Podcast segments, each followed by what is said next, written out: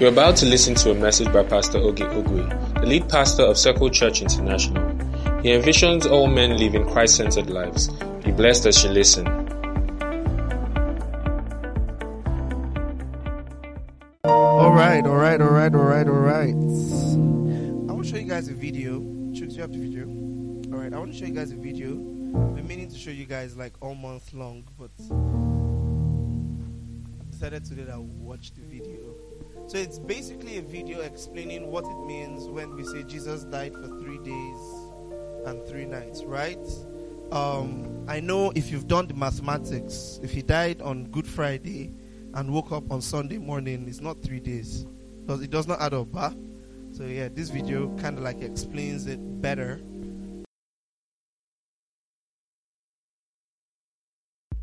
The only sign that Jesus gave of him being the Messiah was that he would be in the grave three days and three nights.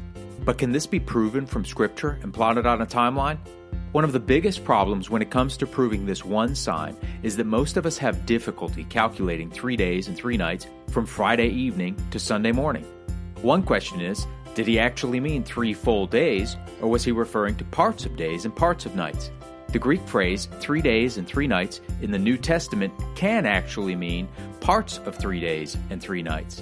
But even if we use this logic, there's still not a third night period between Friday evening and Sunday morning, and we're still left with a confusing scenario that can't be plotted on a timeline.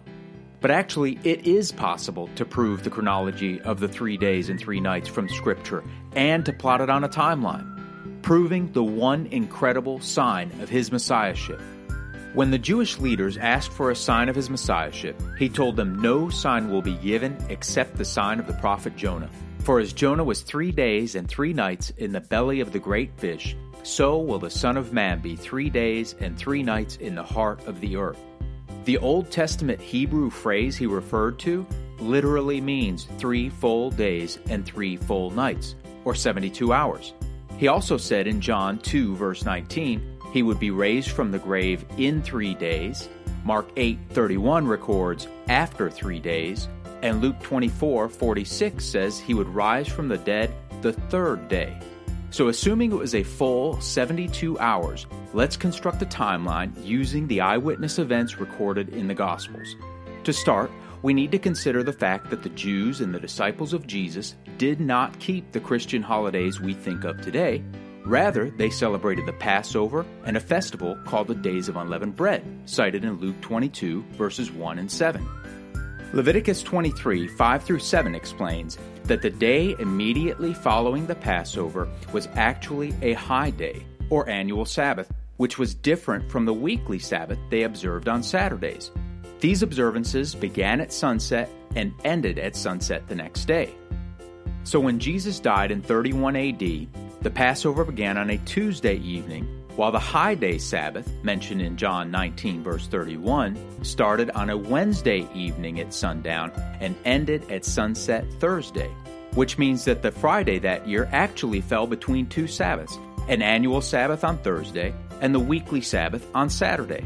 Now let's look at the details and fill in the timeline. Jesus celebrated the Passover with his disciples in Luke 22, 13 through 15, which happened right after sunset Tuesday evening. Then, right after the Passover meal, they went out to the Mount of Olives where Jesus prayed three times while his disciples kept falling asleep. Later that night, Jesus was betrayed, arrested, and taken to the Jewish authorities. Mark 15:1 then tells us, in the morning, that is Wednesday morning, the chief priests and other Jewish leaders bound Jesus, led him away, and delivered him to Pilate. Verse 25 says at 9 a.m. that morning, the crucifixion of Jesus Christ began. Then from 12 to 3 p.m., there was darkness over the land. And finally, at the end of the darkness, we're told in Mark 15, verses 34 and 37, that Jesus cried out with a loud voice and breathed his last. The Savior of the world died for everyone who ever lived. But at some point between 3 p.m. and sundown, as John 19:31 says, because it was the preparation day that the body should not remain on the cross on the Sabbath, for that Sabbath was a high day, the Jews asked Pilate that their legs might be broken and they might be taken away. In other words, they wanted to make sure they were all dead so they could get them in their graves before the sun went down and the annual Sabbath began. But at this point, Jesus was already dead. Then in Mark 15, verses 42 through 47, we see that just before the sun set Wednesday evening, beginning the annual Sabbath, Joseph of Arimathea asked for the body of Jesus and laid him in his tomb, while Mary and the other women watched. So shortly after laying him in his tomb, the sun set and the holy day or annual Sabbath began. Then Friday morning, as Mark 16 1 points out, when the Sabbath had passed, or the high day Sabbath as John called it, the women bought spices so they can embalm him, as the shops would have been closed for the holy day. After purchasing the spices, Luke 23:56 says, they returned and prepared the spices and fragrant oils, and they rested on the Sabbath according to the commandment. Instead, this time it was the weekly Sabbath, which began at sundown Friday evening and ended at sunset Saturday evening. So, as the sun was going down Friday evening to begin the weekly Sabbath, it had already been two full days and two full nights. However, it wasn't until Sunday morning that they would go back to embalm the body of Jesus, as the Sabbath day had to pass, and then they couldn't make progress on the project at night. So, ready to take care of their Savior's body, Luke 24, verse 1 shows they arrived on the first day of the week very early in the morning having brought the spices and oils they prepared on Friday before they rested on the Sabbath. While John 20, verse 1 says, Mary actually showed up while it was still dark. But at this point, it had been one, two, three days, and one, two, three, four nights since he was laid in his tomb. So, as Luke 24, 2 through 3 explains, when they showed up, they found the stone rolled away from the tomb, and when they went in, he was already gone. Going on, verses 6 and 7 record the angel saying, He is not here, but he is risen. Remember how he spoke to you, saying, The Son of Man must be crucified, and the third day rise again? The end of the third full day was Saturday evening, just before sunset. He was put in the grave as the sun was going down Wednesday evening, before the holy day began.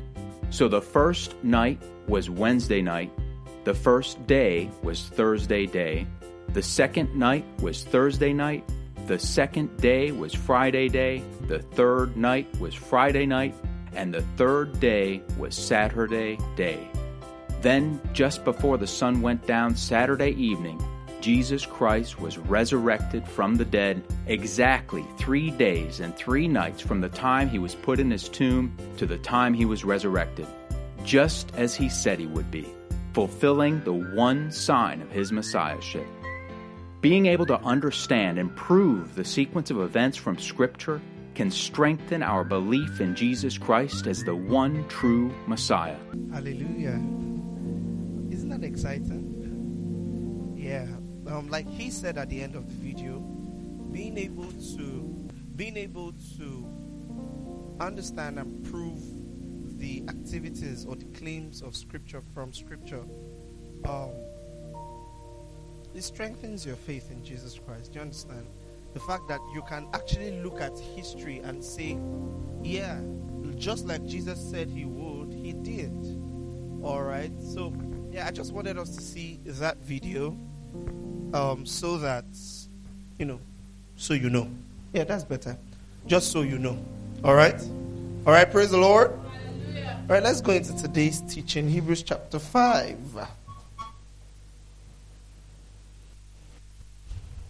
Hebrews chapter number five.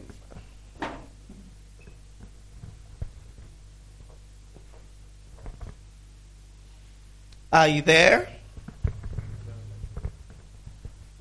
Hebrews chapter 5.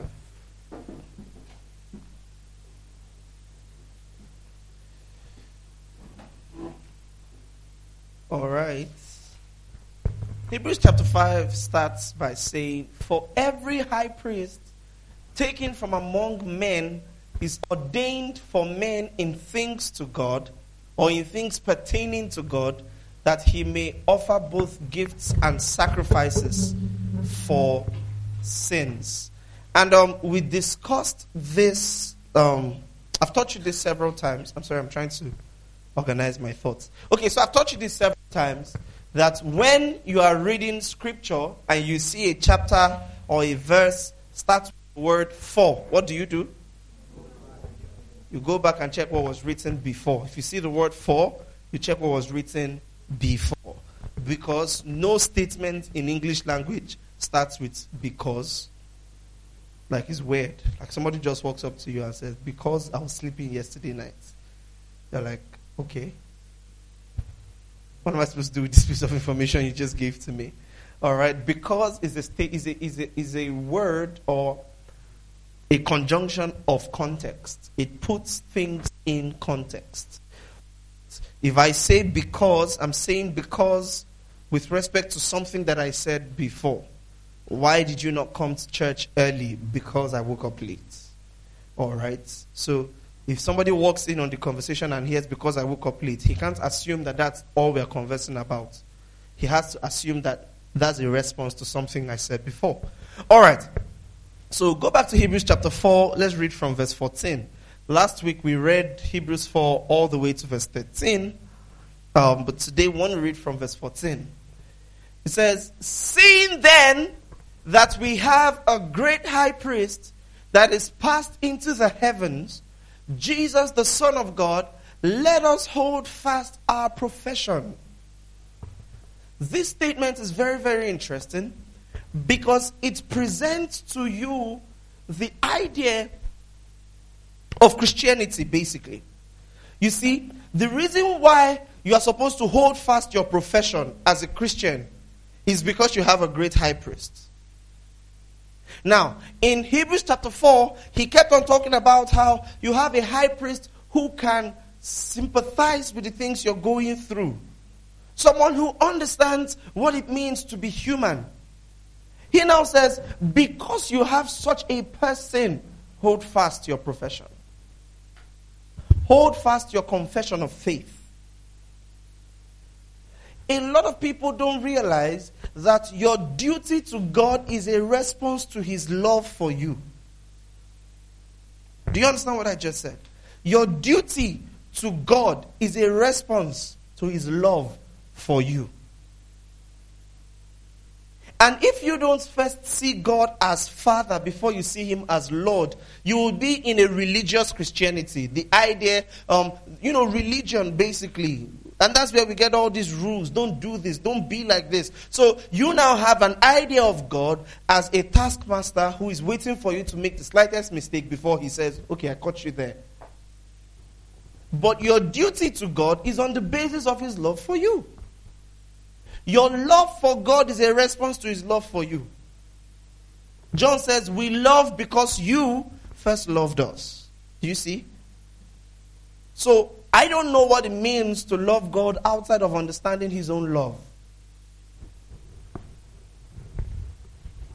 When Jesus teaches us to forgive, he doesn't just say, Forgive. He says, Forgive because your Father forgives. And that's what basically Paul was telling um, Philemon when he said, The communication of your faith may be made um, effectual by the acknowledgement of every good thing that is in you in Christ Jesus. He was just basically telling Philemon that, see, God has forgiven you, therefore forgive the next person. So you must never see um, your relationship with God as duty Oh, I must do this for God to be pleased with me. You see, it's the other way around. I was talking to a young, um, a young lady yesterday, and I was explaining to her how our surrender to God is not because we want Him to be pleased with us. We surrender to God because He has surrendered everything to us. Do you understand? We surrender everything to Him because He has surrendered everything for us. When you sit down and behold the love of God for you, your response would be to love Him back. Do you get what I'm saying? So he says, seeing that we have a great high priest that is passed into the heavens, Jesus the Son of God, let us hold fast our profession. The reason why I will keep trying every day to live above sin is not because God wants me to live above sin so he'll be pleased with me. No. He has done everything and put everything, he has done everything in his power to help me. So now it's my turn. I respond. Do you get that? Next verse. For we have not a high priest. You see that word for? For we have not a high priest which cannot be touched with the feeling of our infirmities, but was in all points tempted like as we are, yet without sin. I explained this to you last week. All right? When he says he was tempted in all points as we are, it doesn't mean that Jesus Christ, a lady came to tempt him, um, you know, to sleep with him. Doesn't really mean that. Or that at some point Jesus was tempted to steal meat from his mother's pot. really? Like you can't verify all of that. Okay? But I explained to you that every temptation that we ever face in life comes in three forms lust of the flesh, lust of the eyes, and what? The pride of life. Great. And so, Jesus Christ was tempted in those three ways. And this is not an arbitrary statement, it's a statement that makes reference to the temptation of Jesus Christ in Matthew 4 and Mark chapter 4. Do you understand? When the devil came to tempt him. And he says he was tempted in all points like we are, yet without sin. Which means that Jesus Christ understands what it means to be weak. You know, we have this idea of Jesus as somebody who has done all the good and he is now like, I've done it, so you must do it. I don't want to know what you are saying. If I could do it, you too, you must do it. But Jesus Christ was about to die. And he was really afraid.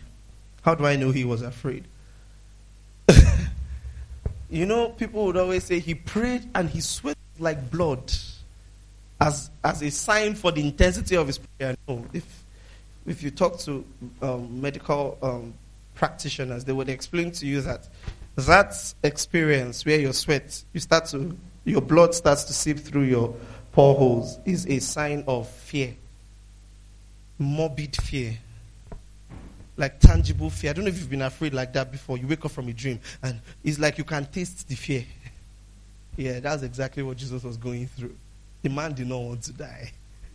Because he was a man like me and you. Nobody wants to die. he knew he was supposed to die, but why did he pray, Father? I mean, this was Jesus who, before he died, he was, he was giving parables. I go to my Father so that where I am, you may be with me also. He said, I must drink of this cup, and you too, you will drink of it. You know, he was, he was laying steady parables, you know, Instagram quotes.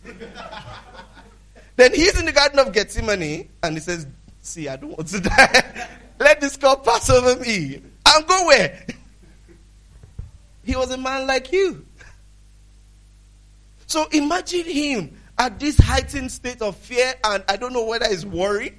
And he calls his closest guys and he's like, guys, please pray with me, I beg.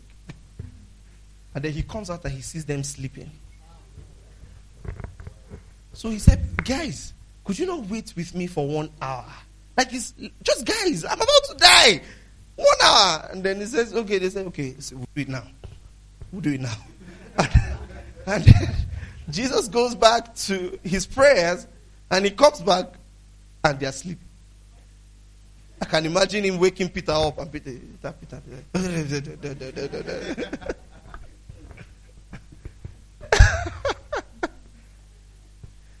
and when Jesus had done this three times, he said, Don't worry, I understand. The spirit is willing, but the flesh is weak. You know, it was Jesus that made that statement.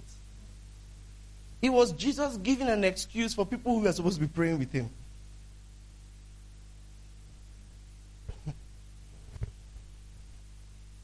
So when you falter, understand that Jesus knows that the spirit is willing and the flesh is weak.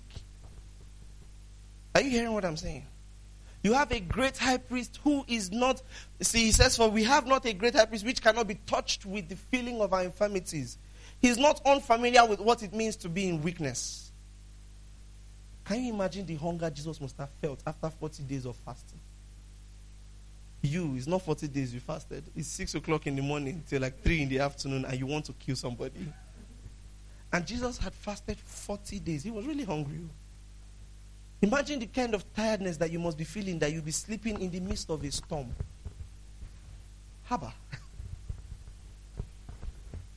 So this was a man like you. Next verse. So he now says, Let us therefore come boldly unto the throne of grace that we may obtain mercy and find grace to help in time of need. A lot of people think that God wants them to come at their moments of perfection. So I will set myself in order first before I go and meet God.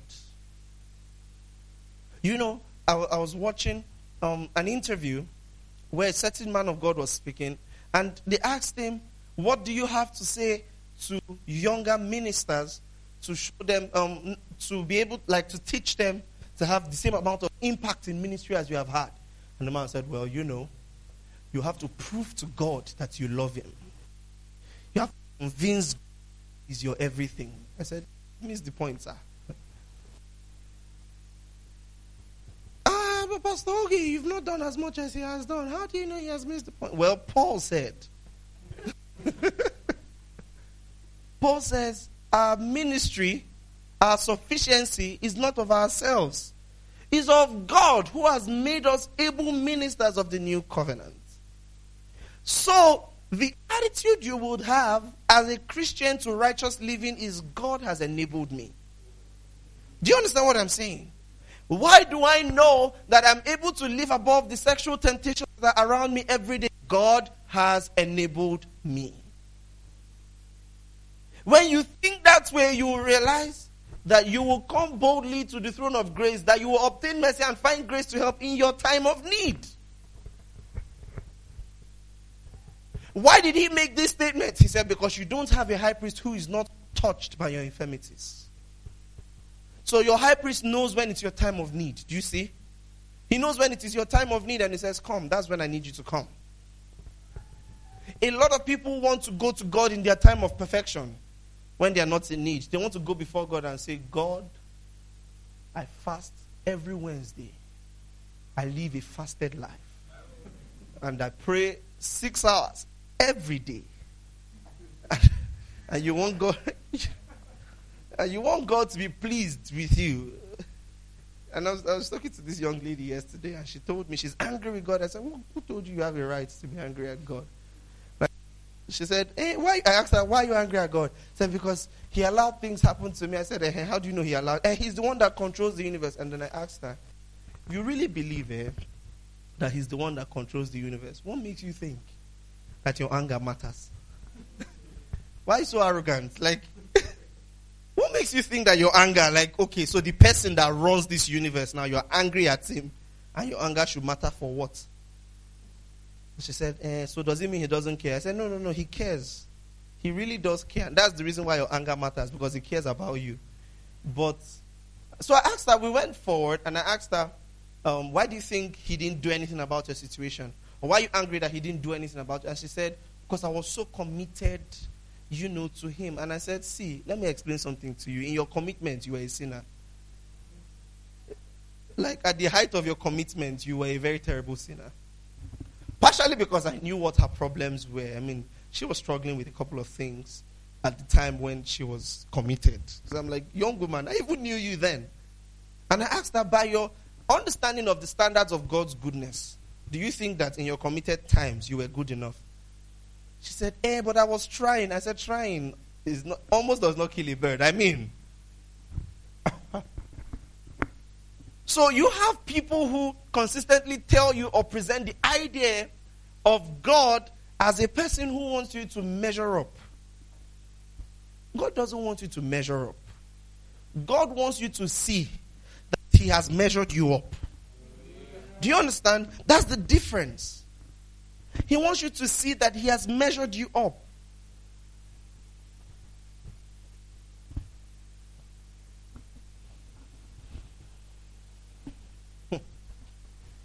anyway, and I think the problem is that many of us grew up in Christian homes. I think that's actually the problem. that we grew up in Christian homes. Because Jesus said that it's the person that was forgiven more that will understand forgiveness. Do you understand? You will appreciate it more. Because if, and many of us don't tell ourselves the truth. Amen? We, we buy to the lie that we tell other Christians. You know how when Christian brothers and sisters gather and they start talking about exploits. So last night I was praying and the Lord said, My and then now, now you have painted this idea of a relationship with God that is so beautiful, that is so wonderful. Nobody knows that you have flaws. You, they don't think you have flaws. What? No. And then you now buy that light when you're talking to God. and then you grew up in a Christian home and you were doing good all by yourself. And then now you think, God, I'm good. I'm not like all those other people that are not good. You don't understand that before God, the native doctor and the liar are equal in sin. Praise the Lord. And that's why you don't have a high priest that is not touched by your infirmities. You have somebody who understands what you are going through. And God showed his love to you by sending his son to die for you. And the simplicity of how you receive eternal life is a show of God's love. All you need to do is believe. Think about that. So he says boldly, come, come onto the throne of grace, that you obtain mercy and find grace to help in time of need. Brothers and sisters, the best time to go talk to God is when you have messed up. I'm not saying you should keep messing up every day, all right? But I'm telling you that in your mess up, don't run away. You don't see a baby who has wet his diaper running away from his mother. I've got to fix this before my mother comes back. that happen? Say, ah, mommy's coming back. I've got to fix this. I need, I need wipes. Where can I get wipes? Hello, ShopRite. Do you deliver to. that doesn't happen now, does it? That's the futility of man. And, and that was the mistake Adam made. Adam made a mistake. And what did he do? He went to go and hide himself. Okay, you went to hide yourself from the person that created the place where you are hiding. Are you thinking? What were you planning to achieve? Next verse. It says, For every high priest. So, why is he making this statement? You don't have a high priest that is not touched by your infirmities. Let us therefore come boldly um, before the throne of grace, that we may obtain grace and find obtain mercy and find grace to help in time of need. He now says, because every high priest taken from among men, or every high priest is taken from among men, and is ordained for men in things pertaining to God, that may, he may offer both gifts and sacrifices for sins. This statement is very important because what he's saying to you is the reason why God ordains high priests from amongst men is for men. Do you understand? God will not give you a high priest that is not a man like you, that does not understand what it means to be a man. Next verse explains it. He now says, Who can have compassion on the ignorant and on them that are out of the way, for that he himself also is compassed with infirmity. He says he can deal gently with the ignorant and wayward, since he himself is beset with weakness. Look at that. Since he himself is beset with weakness. Many times you would say, many times people think of Jesus Christ and they say things like, and eh, that was Jesus now, Bros J that Jesus, we are different. But he says Jesus himself was beset with weakness. He knew what it meant to be hungry. He knew what it meant to be angry. Do you understand what I'm saying? And so when in your anger you say and do things, Jesus understands. Praise the Lord.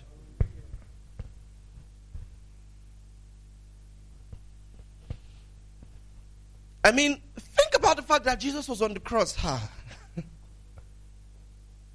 I've heard a lot of people say a lot of funny things. Jesus was on the cross, spread out like that, and he said, My God, my God, why have you forsaken me? If you think about it, how did God forsake Jesus? Because, like, he was sent to die. He knew from the beginning. And now he's on the cross and he's like, God, you slide me. People say, eh, that means God left Jesus. Well, the next statement was, Father, into your hands I commend my spirit. So did God leave him or not? so you see that that statement, why has thou forsaken me, was a man in fear, anger, and pain. he was a man like you. He understood what it meant to be like you. He knew what it meant to suffer. So he knows what it means to go through what you are going through. And Jesus Christ, he makes sure every day that you know that he understands. Think about it. I said this last week. He died and he came back from the dead. And if he could take care of death, what were those scars that he could not take care of? Those scars, he left them there for you, not for himself. It's not beauty, it's not a beauty spot. he left those scars there for you. So Thomas was doubting, and Jesus said, These are the scars. Put your hand inside. Know that I'm truly who I say I am. Just to tell you that I can relate with what you are going through. Your scars are my scars. Your pains are my pains. Do you understand what I'm saying? Next verse. Now says, because of this, he is obligated to offer sacrifices for his own sins, just as he does for those of the people. So now he's talking about the human high priests. Okay, next verse. He now says, and no one takes this honor for himself, but only when called by God, just as Aaron was. Next verse. So also, Christ did not exalt himself to be made a high priest, but was appointed by him who said to him, You are my son, today I have begotten you. If you don't understand that phrase, You are my son, today I have begotten you, download two messages, two, two messages ago. Next verse. He now says, As he says also in another place, You are a priest forever after the order of Melchizedek. Two Sundays from now, we're going to talk about Melchizedek. Next verse. He now says, In the days of his flesh, Jesus offered up prayers and supplications with loud cries and tears to him who was able to save him from death, and he was heard because of his reverence. Next verse. Having, or although he was a son, he learned obedience through what he suffered. Pause. Or you know what, before we pause, next verse. And being made perfect, that word perfect is the Greek word teleos, it means mature or complete. So his obedience being made complete. He became the source of eternal salvation to all who obey him. How many of you were in church last week? All right, we talked about the sin of the Hebrews, the Jewish people in the Old Testament, right? And we talked about how that sin was a sin of disobedience, right? And what was that sin? Unbelief. Do you remember? So when he says to all who obey him, what's he talking about? Belief or faith. Do you see that? Do you see that? Now go back to the previous verse. When he says, and although he was a son, he learned obedience through what he suffered. Um, that word obedience is, okay, Hebrews chapter 12. It says, Therefore, since we are surrounded by so, so great a cloud of witnesses, let us lay aside every weight and sin which easily besets us, and let us run with meekness. Let us run with endurance the race that is set before us. Next verse.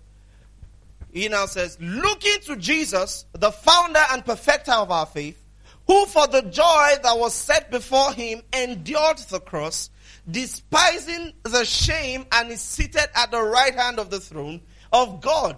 When he said he learned obedience through the things he suffered, this is what he was referring to. Do you see? Because in enduring the cross, Jesus was displaying faith in the plan of God. Do you understand what I'm saying? Do you understand that? Raise your hand if you understand. Raise your hand if you don't understand. All right. Now, I told you that several times God's plan, God's plan was revealed in the Old Testament, right? And He revealed it in various forms. Okay? And the Old Testament believers were judged based on their faith in the promise to come. We are judged based on the faith in the promise that has already been fulfilled. But the Old Testament believers looked forward. Do you get that? Do you understand? Great. So, in, for example, in Abraham obeying and taking Isaac to go and be sacrificed, it was faith in God's plan in Christ. Do you understand? Do you understand? Great. Um, Moses giving the law, um, the children of Israel doing a number of things um, I'm, I'm, think, I'm, I'm, looking for examples. I've talked about Abraham, we've talked about Moses, you have David, you have Miriam, you have Aaron, you have several people who expressed faith. I mean, look at Rahab. If you go to Hebrews 11, talks about Rahab, and her own expression of that faith was saving the spies. And in Hebrews 11, it tells us that in saving the spies, Miriam, um, Rahab, the prostitute, was expressing faith in what God was going to do in Christ. Do you, do you get that? Do you see that? So, you have a lot of people in the Old Testament express faith in the things they did. And Jesus was not any different. Do you get that? In dying on the cross, he showed that he believed in the work that God was going to do. You understand? Do you understand? In dying on the cross, he showed that he believed that through his death, he's going to bring people into sonship. Praise the Lord. Great. So he says, Who for the joy that was set before him endured the cross, despising the shame, and is seated at the right hand of God. Let's go back to Hebrews chapter 5. He now says, and be made perfect. What was that word perfect? Go back to the previous verse. He says, he learned obedience through what he suffered. And be made perfect, it was the suffering that was made perfect. And how was that suffering made perfect? The suffering was his death, his burial, and it was perfected at his resurrection. Do you see? Do you see that? So, be made perfect, next verse.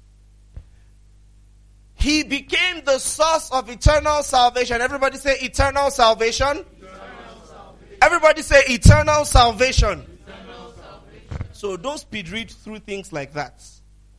If salvation is not eternal, it is not what Christ provided. Praise the Lord.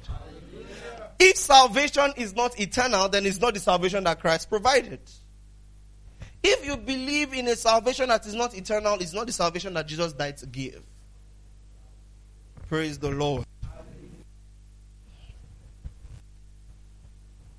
A lot of people will hear you say things like that. What do I, first of all, what do I mean by eternal salvation? I'm talking about salvation that cannot be lost.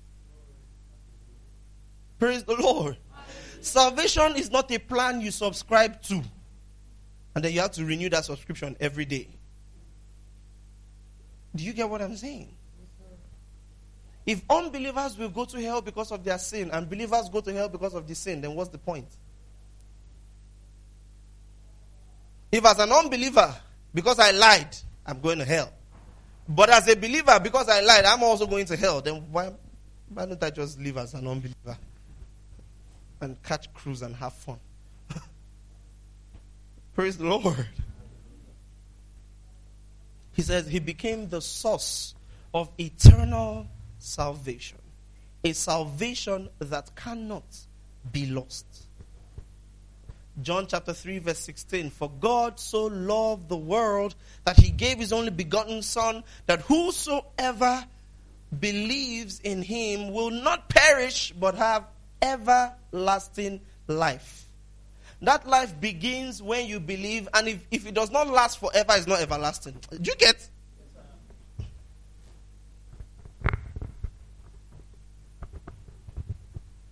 This is the reason why, in, in previous verses that we've read, the writer of Hebrews keeps explaining to you that sin is not the barrier between you and God. What I mean by sin, I'm talking about the wrong actions you do every now and again. You know, the lies you tell. It's not the barrier between you and God.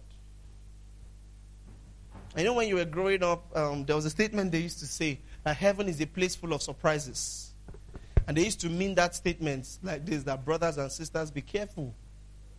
Because somebody that you thought was a candidate for heaven on the last day, you just miss it. I don't know how many of you have seen that. Um, I don't know if it's a story. It's a story actually of a pastor that was very, very, very good. He was very, you know, holy. And then he one day was angry with his wife, shouted her, walked out of the house, and a car hit him, bah, and he died. And he appeared before heaven's gates, and the angels told him, You are going to hell. He said, Why? He said, Because of anger. You sinned in your anger. So you, all your life of goodness was negated by that one act of anger. I'm not doing no. If that's how it is. I'm not doing. because I think it's a very unfair gamble by God. Think about it. It's an unfair gamble. God knows that you are going to lie. He knows you are going to make a mistake. So he's like, I'm waiting for you.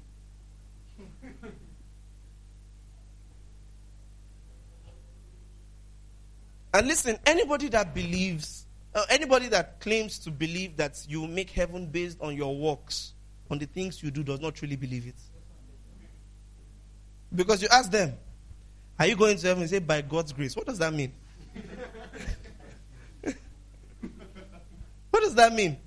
Say, Are you going to go to heaven? Say, When you die now, where are you going to heaven by God's grace? No, heaven by His grace. okay, okay. We understand. Then, then I start preaching heaven based on good works. So please, is it by His grace or by the works you are doing? Because it seems to me like if it is by the works you are doing, it's not by His grace at all. He has nothing to do with it. You say, believing is not enough. You have to keep your salvation. You have to keep yourself. Walk out your salvation with fear. That's right. Philippians 2.12. show, it, show it to us in KJV. Philippians 2.12. All right. He says, Wherefore, my beloved, as you have always obeyed, not as my presence only, but now much more in my absence. Everybody read the last line one together. Walk out your salvation with fear. Brothers and sisters, be careful. You don't know the hour or the moment. You've got to walk out your own salvation with fear and trembling. Uh, let's see what the ESV says. Do you have another translation? HCSB or NIV or something? Amplified. Okay, therefore, my dear ones, as you have always obeyed my suggestions, so now not only with the enthusiasm you would show in my presence, but much more because I am absent, walk out, cultivate, carry out to the goal, and fully complete your own salvation with reverence and awe and trembling. So now this is just this is wrong translation. this is just wrong translation. Um, thank ah, ah, ah nah. Please, who has the NLT? Please read NLT for me. Thank you. Okay, this is NLT. Thank you. Look at this. It says, Dear friends, you always followed my instructions when I was away with you, and now that I am away, it is even more important. When I was with you, and now that I am away, it's even more important. Work hard to show the results of your salvation, obeying God with deep reverence and fear. When people read this scripture, this is how they read it. They read out, walk out to walk out your salvation with fear and trembling. That's what they read with their lips. But what they are reading in their mind is walk for your salvation with fear and trembling. But what the writer intended is there's a salvation inside you, walk it out. So it means you are saved, show us that you are saved. Do you understand? Do you see the difference?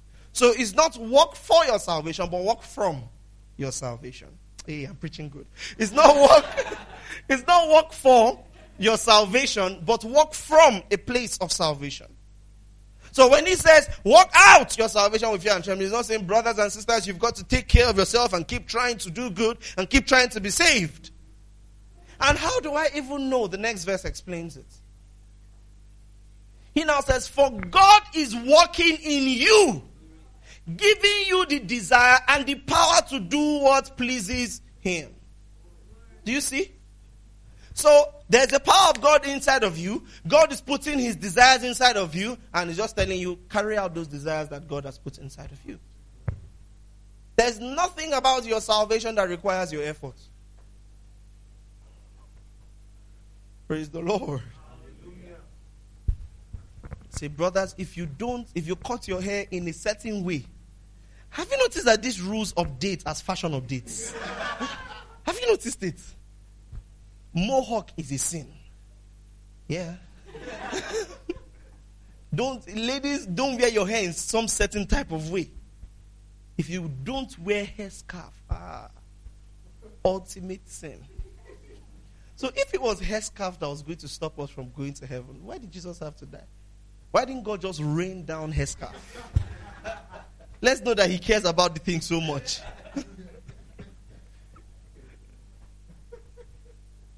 Praise the Lord. Say this with me I'm saved. Eternally I'm saved. Irrevocably I am saved. Jesus said, All these that you have given to me, I have kept, and no man can snatch them away from my hands. Have, do you ever look, when you read scriptures like that, what do you do with them? Just say, Jesus, I've heard you, but I've got to work for my salvation. when, do, when you read, what do you do with those? For God, oh wow.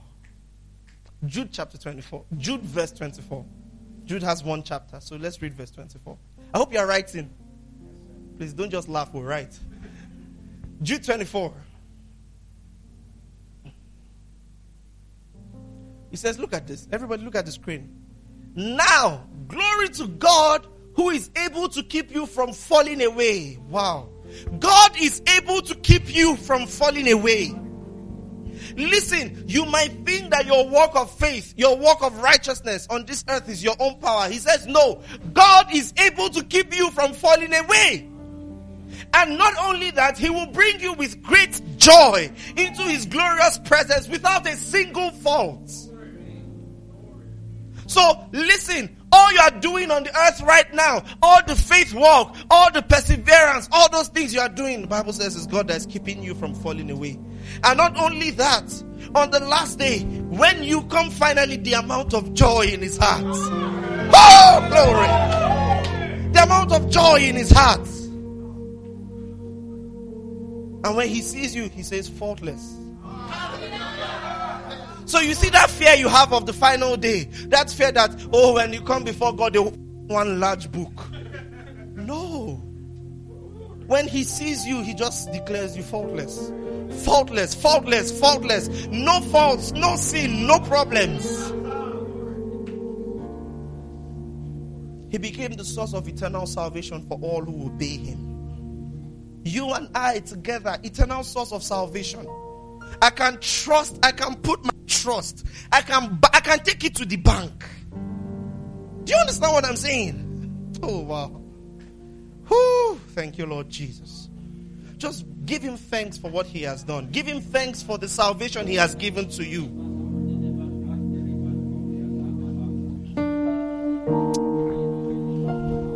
Just give him thanks. Give him thanks. Thanks. Thank you so much.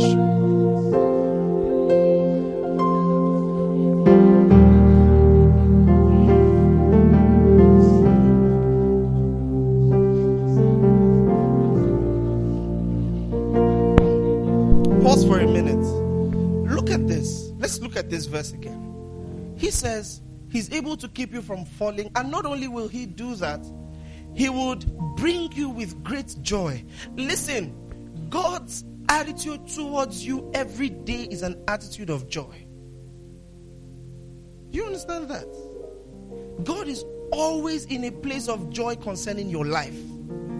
So when you look at yourself and you say, Oh, God is so disappointed in me, God is like, Who, who, me? No. Never, never disappointed. Always in a place of joy concerning you. That, oh, so the Holy Ghost was talking to me and he told me he was angry. No, not you. Not you. Praise the Lord. He will bring, oh, wow. Listen. The creation story, or parts of the creation story, was a metaphor for God's work in your life. So Paul says, God who caused light to shine out of darkness has caused his glory, the light of his glorious gospel to shine through your hearts. And guess what happened? The Bible says when God finished creating, what he, he saw that it was good. When God looks at you, he sees good, perfect, faultless. God didn't create Adam and say, hmm, Adam, this your left leg, something is missing. You have to be walking in this type of way. No. When he created Adam, he said, Good. But the Bible says that Jesus is a better Adam. A better creation. And we are created after Christ, not after the first Adam. Which means we are better creations than the original man. When God looks at you, it's not just your physical that is good, your spirit, soul, body, all good before Him. You are in a place of right standing before God forever. Listen, wake up every day with that confidence. God rejoices over me with singing. Listen, if God sings about me, I've got to sing about myself what He says. Is that true? If He says I'm righteous, then who am I to say I'm not righteous? Let's try to finish up Hebrews chapter 5.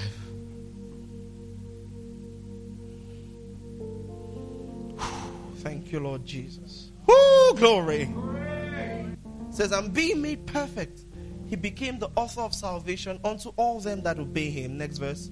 He now says, called of God and high priest after the order of Melchizedek. Next verse. Of whom we have many things to say and had to be uttered, saying that you are dull of hearing. We'll stop here because um, next week we're going to talk about reprobacy and we'll start from here. All right. Praise the Lord.